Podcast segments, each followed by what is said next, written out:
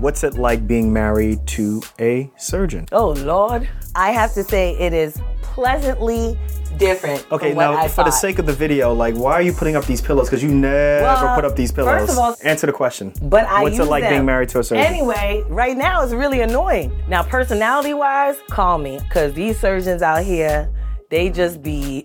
Hmm, let me tell you.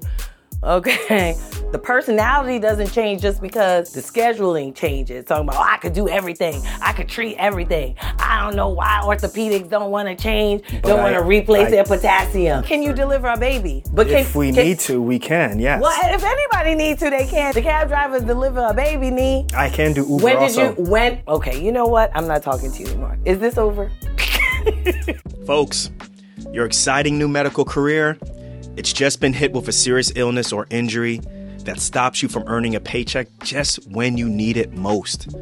Check out what Jamie Fleischner of Set for Life Insurance said back on episode 176 about having disability insurance early in your career.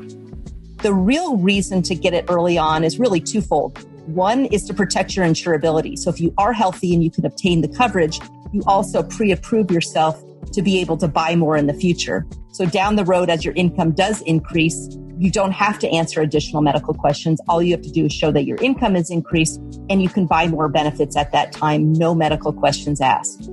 Protect your income, secure your future. Check out setforlifeinsurance.com. All right, guys. So we are going to talk with Dr. Renee, our OB doc specialist. Hey, Dr. Renee, how you doing? I'm fine. How are you? Host of Docs Outside the Box. How you doing? Co-host, host, uh, guest host. Which am I today? Uh, I think you are the host I'm the host. of Docs Outside the Box, So and you are definitely host. in charge of this video right now. And Oh.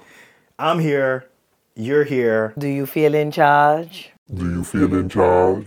because we got some questions that people want to know about your life as an OB doc. How long you been practicing now? Uh, well, if you count from residency, then almost 20 years. Um, if you count from residency, almost 15 years. Hmm. Okay, okay. How, do people count from residency? No, you're not supposed to count from residency. I think you're supposed to count from when you finish residency, how many years you've been practicing on your own. Well, then almost 15 years. But I mean, come on. Like, if you delivering babies from the time you graduate from medical school, I think that should count. But whatever. Okay, almost 15 years. Well, let's leave it to you like this. Let's get straight to the point because I think people want to know. So, you definitely, how you envision being an OB doc and how you practice has definitely changed from where you were at when you were in residency to where you are now, what, over 10 years now, but 12 years, year, 12 years out on your own. Is that safe to say? 14 years out. Thank you. You're an old head. Okay, whatever. yeah, it's I mean, it's definitely different. Um first of all, I didn't even think I would be OB when I, you know, first started medical school. So even from there is like a crazy drastic difference. Um, but certainly when I graduated from residency, I had already known that my I knew that my practice wouldn't necessarily be the way that I think most traditional OBs practice. I just didn't I, I didn't know quite how it was going to look. So, um, but yeah, I would say I've been through the traditional OB path, um, doing full scope OB, you know, delivering babies on call, doing um, seeing patients in the office, um, doing surgery. I've done all of that, but I can definitely say living the locums life has definitely been the key to at least my way of avoiding burnout. Okay. All right. So I got a question for you. Why did you spend over 10 years in training, right? So we're talking med school, residency, and you spent close Well, I to spent eight years in training. and you spent close to $250,000 in paying for college, or excuse me, paying for college as well as medical school Mm-hmm. and the interest that occurred after that. Three hundred thirty thousand dollars. You mean? Well, when you graduated, it was two hundred and forty-two thousand dollars of debt, right? But on the show, multiple times you've talked about how you spend your time mainly with the kids Mm-hmm. at home, and you put, you work about a weekend a month. Yeah. So why spend all of those years to train? Why spend all of that money to train, and then spend most of your time at home? Answer that, please. Well, if I didn't spend all that time training, I wouldn't even be able to work that one weekend per month to go in and deliver babies, right? So for me, you know, I look at it as I look at it as a very um, probably very differently from a lot of people. I think I've told a story on the podcast before where um, I had someone say to me, Well, I didn't spend all this time in medical school so I could be a stay at home mom and be at home all day. And for me, I felt like, well, I didn't become a mother so I could spend my entire, you know, all day long every day in the hospital either. I mean, I'd like to see my kids, right? So we could, I mean, we could always ask that question a different way. Um, so for me, it's not a question of, you know, it's not a question of why I spent that much money and now I stay at home. It's a question of how do I balance or find as close as I can to balance um, in my life. And that's how I find it. You know, I have a lot of things that bring me joy. You know, delivering babies brings me lots of joy, but also being home with my babies brings me lots and lots of joy. And I got to say, with the way that I work, even doing one weekend a month, I mean, the investment, let me tell you, when you do locums, that investment right there that you made to go into medical school and accrue all of that debt, you could you literally could do something um, with the amount of money that you gonna make in locums. So for me, I'm like, I don't I don't really feel like I'm losing anything. I actually think I'm working more efficiently than I used to when I was working um, as a full time OB. Interesting. So I'm and I'm making more money this way.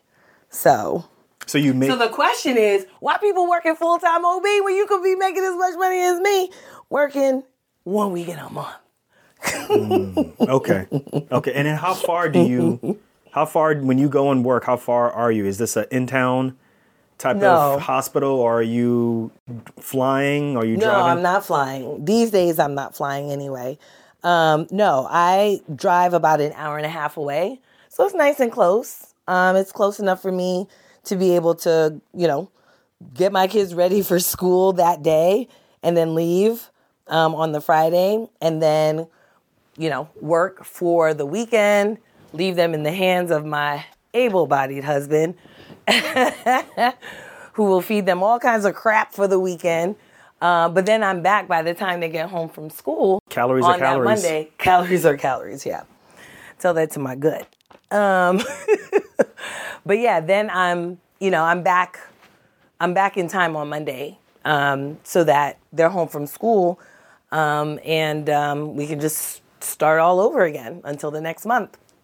Now, what about board certification? You've been able to maintain board certification. How Oh, have you been able to do that? Oh yeah, absolutely. Well, because I have enough experience and enough numbers, right, with the way that I work. So that's not that's never been an issue actually. So in the way that my board certification works, um, they actually take into consideration that you could be an OB hospitalist. So they ask, you know, they ask certain questions. As long as I can meet the criteria, Is this sustainable? then as long as I can meet the criteria, then I'm good. So. All right, let's Mm-hmm. switch. Let's pivot a little bit. What was the hardest part of getting into medical school? Ugh. What was the hardest part about getting into med? Honestly, the hardest part about getting into Oh, real quick. You know what's interesting is this is the suitcase that you use when you go on locums. Yes, So I'm you're you're leaving leaving tomorrow. tomorrow. Yes. Okay, go ahead. I'm leaving tomorrow. Yes, so that's on the floor right next to me. Um, for those of you who are listening on the audio podcast, I am out of breath because I'm literally fixing the bed and I just put our comforter inside the duvet cover, which I didn't even know nothing about a duvet cover until I don't even know when. But They don't do that in Brooklyn. But I, anyway, ain't, I ain't sophisticated like that. answer the question, please. Um, so the hardest part about getting into medical school was actually finishing college for me.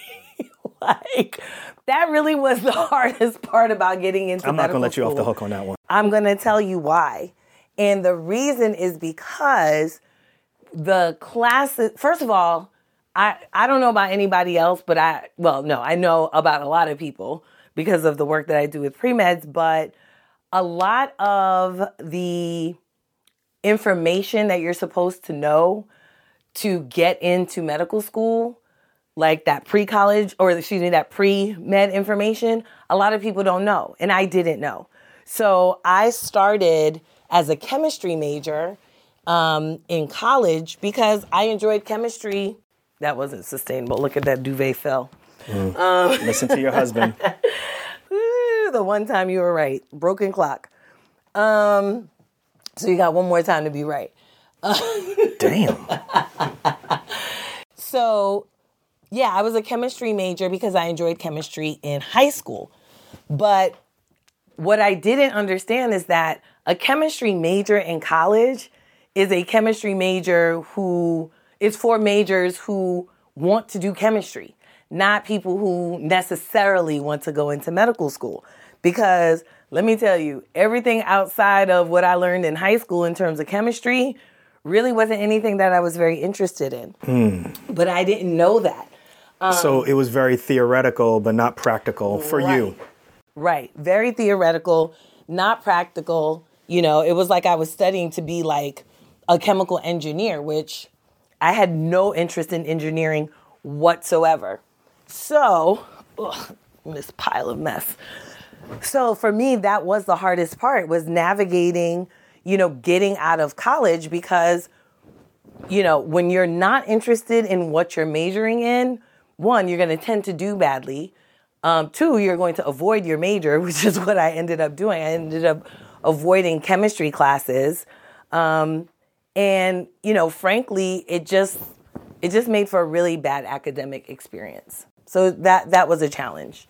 Okay, now what about applying to medical school?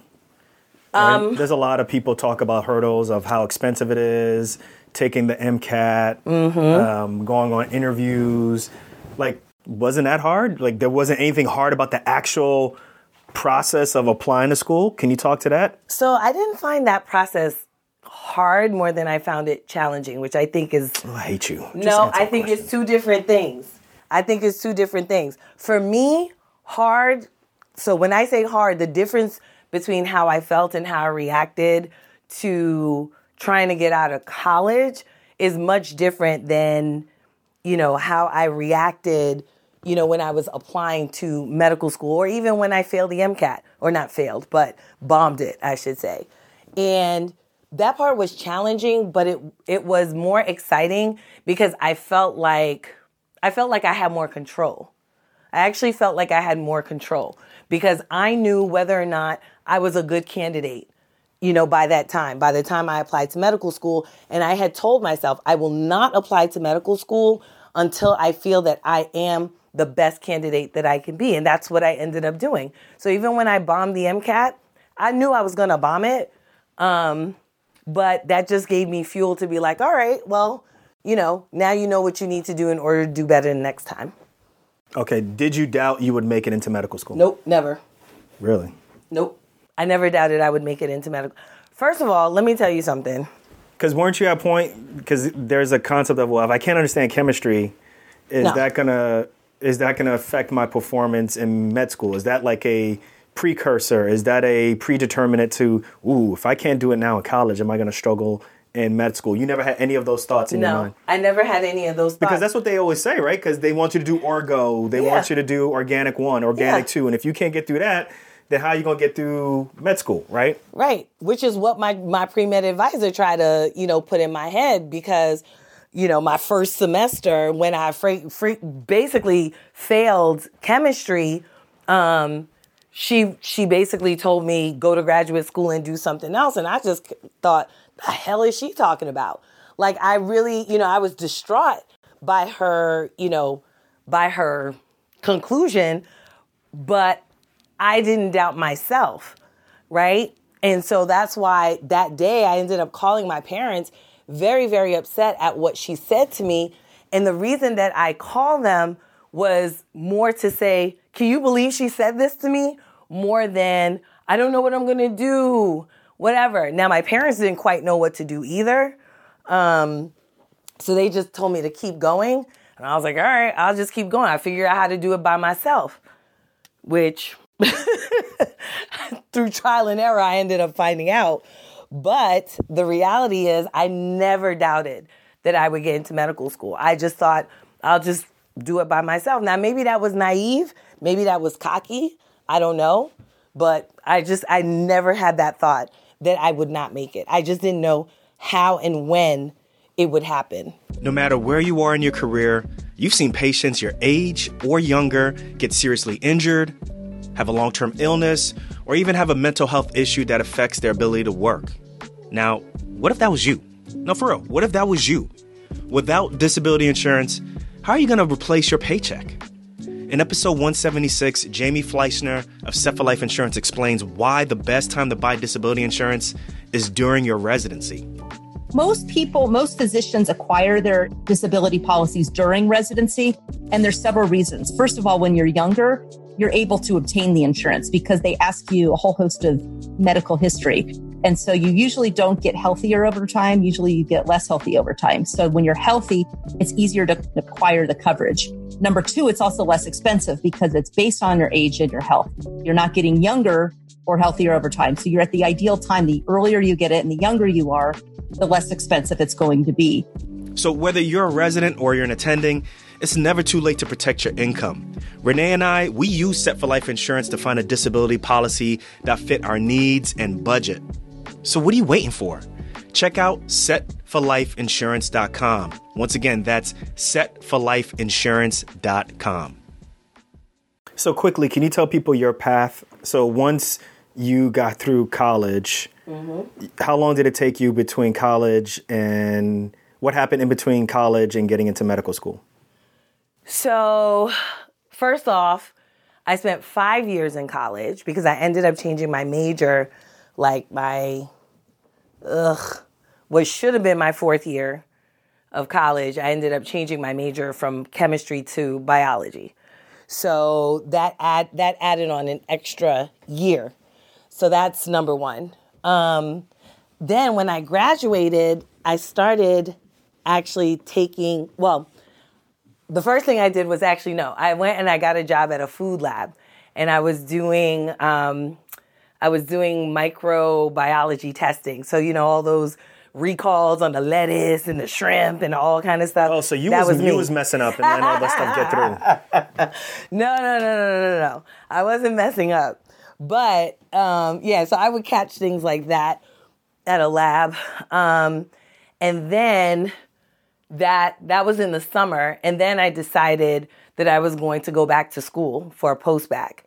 Um, and so I started looking into actually a community college not far from my house. And my sister, um, she was like, uh, you know, you went to a four year college.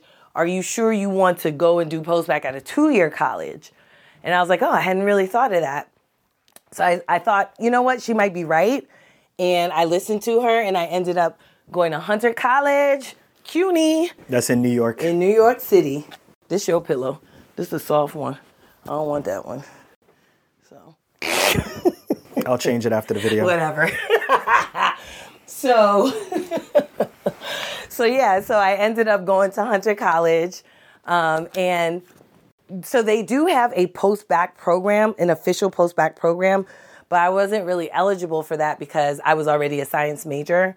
So I was like, well, let me just DIY it. And so what I did was I ended up going to the pre med advisor and just letting him know, hey, you know, I, I'm not eligible for this post bac program, but I am taking post bac classes, and I'd like to just be involved with the um, process, you know, with the with the office, um, the pre med office. And he was like, all right. Um, he and I didn't necessarily see eye to eye on the classes that I should take, um, like an anatomy and physiology class. He was like, ah, you don't really need to take that. That's for nursing students blah, blah, blah. It was really the only thing that we didn't see eye to eye on. But um, I ended up taking the class anyway because I felt like I needed to know more about anatomy and stuff.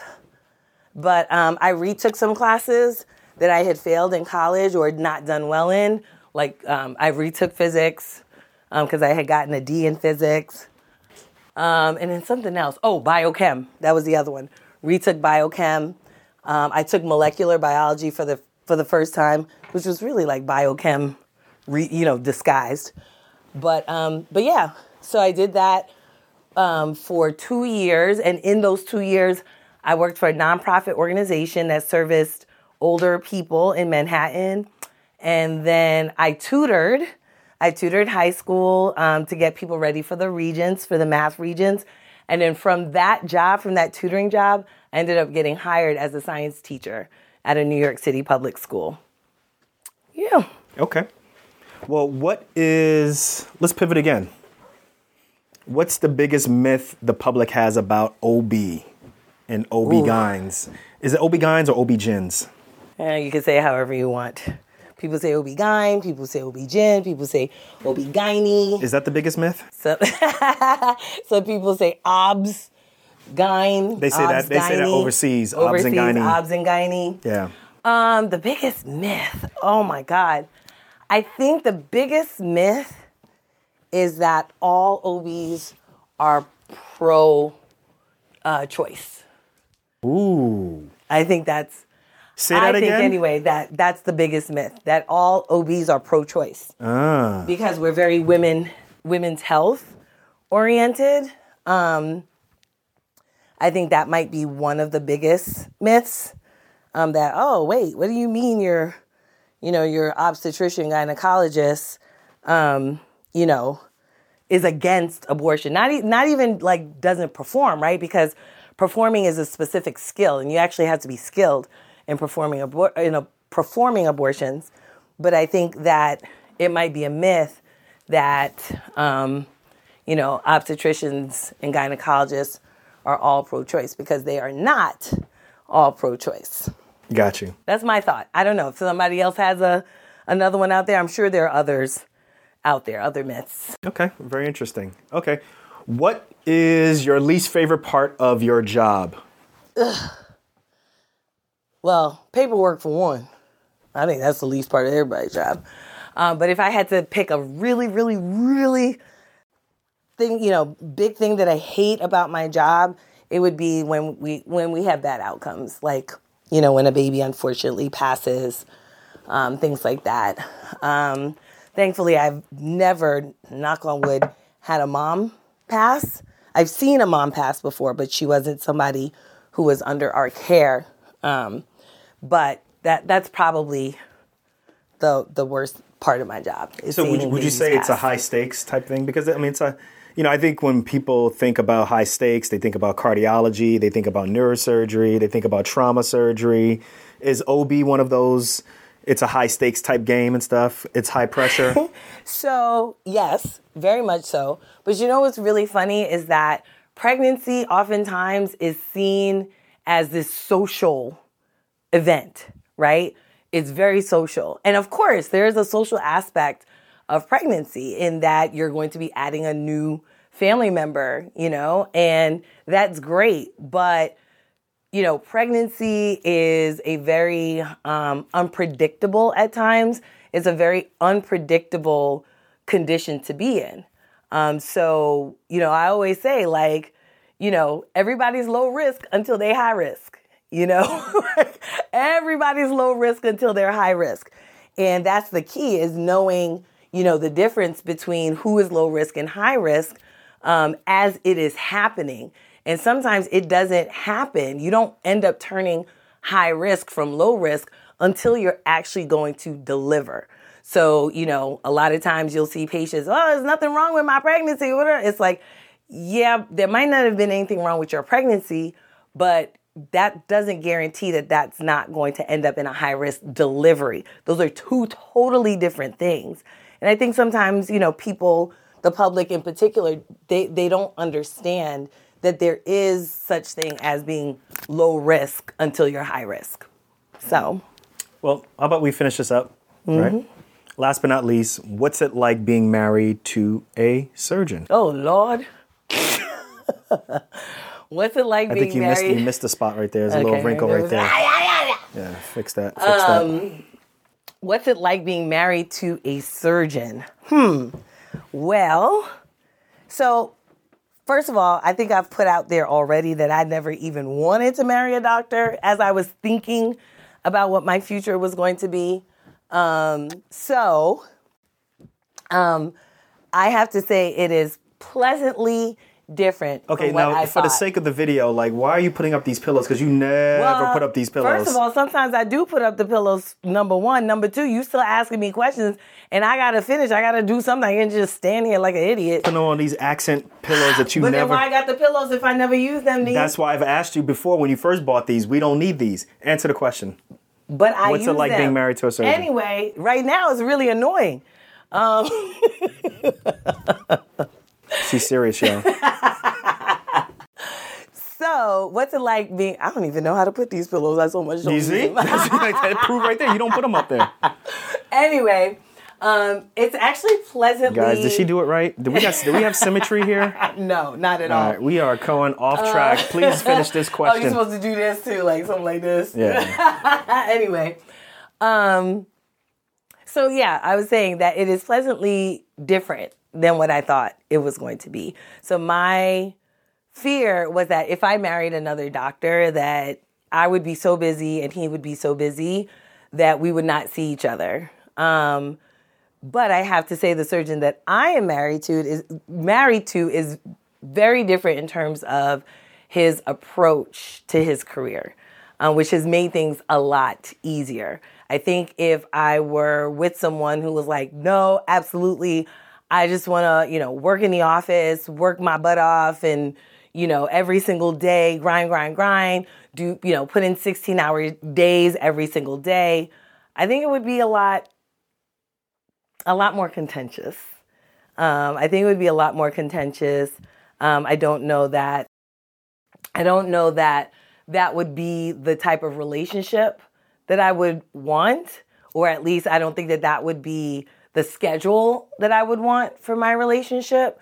So it's been it's been good. Now, personality wise, call me. I'll let you know everything. Cause these surgeons out here, they just be let me tell you, okay, these surgeons, like the personality doesn't change just because the scheduling changes. Talking about, oh, I could do everything, I could treat everything. I don't know why orthopedics don't want to change, But don't want to replace I- their potassium. but I can. And that, that, that. But we can But can you surgeons. deliver a baby? But can, If we can- need to, we can, yes. well, if anybody needs to, they can. The, the But that's cab the whole point. driver, the cab driver deliver a baby need. I can do Uber When did also. you? When? Okay, you know what? I'm not talking to you anymore. Is this over? All right, guys, tell them, tell them about, tell them about the show. Tell them how they can keep in contact with you afterwards. What's up? So this is Docs Outside the Box, guys. I'm Dr. Renee. This is Dr. Nii. Listen, we are here um, every week. Tune in um, for our little banter and antics, uh, talking about medicine, money, pop culture. Um, yeah, anywhere you can listen to podcasts and on YouTube. And we got a lot of stuff on Instagram too that we do. So if you want to follow us, follow us there. All right, y'all, stay tuned for questions from a trauma surgeon, but let us know what you think about this. The links to the podcast, the links to everything is in the show notes below. Um, but once again, yo, we want to try something different. We'll keep you, check you guys out on the next episode. Peace, y'all.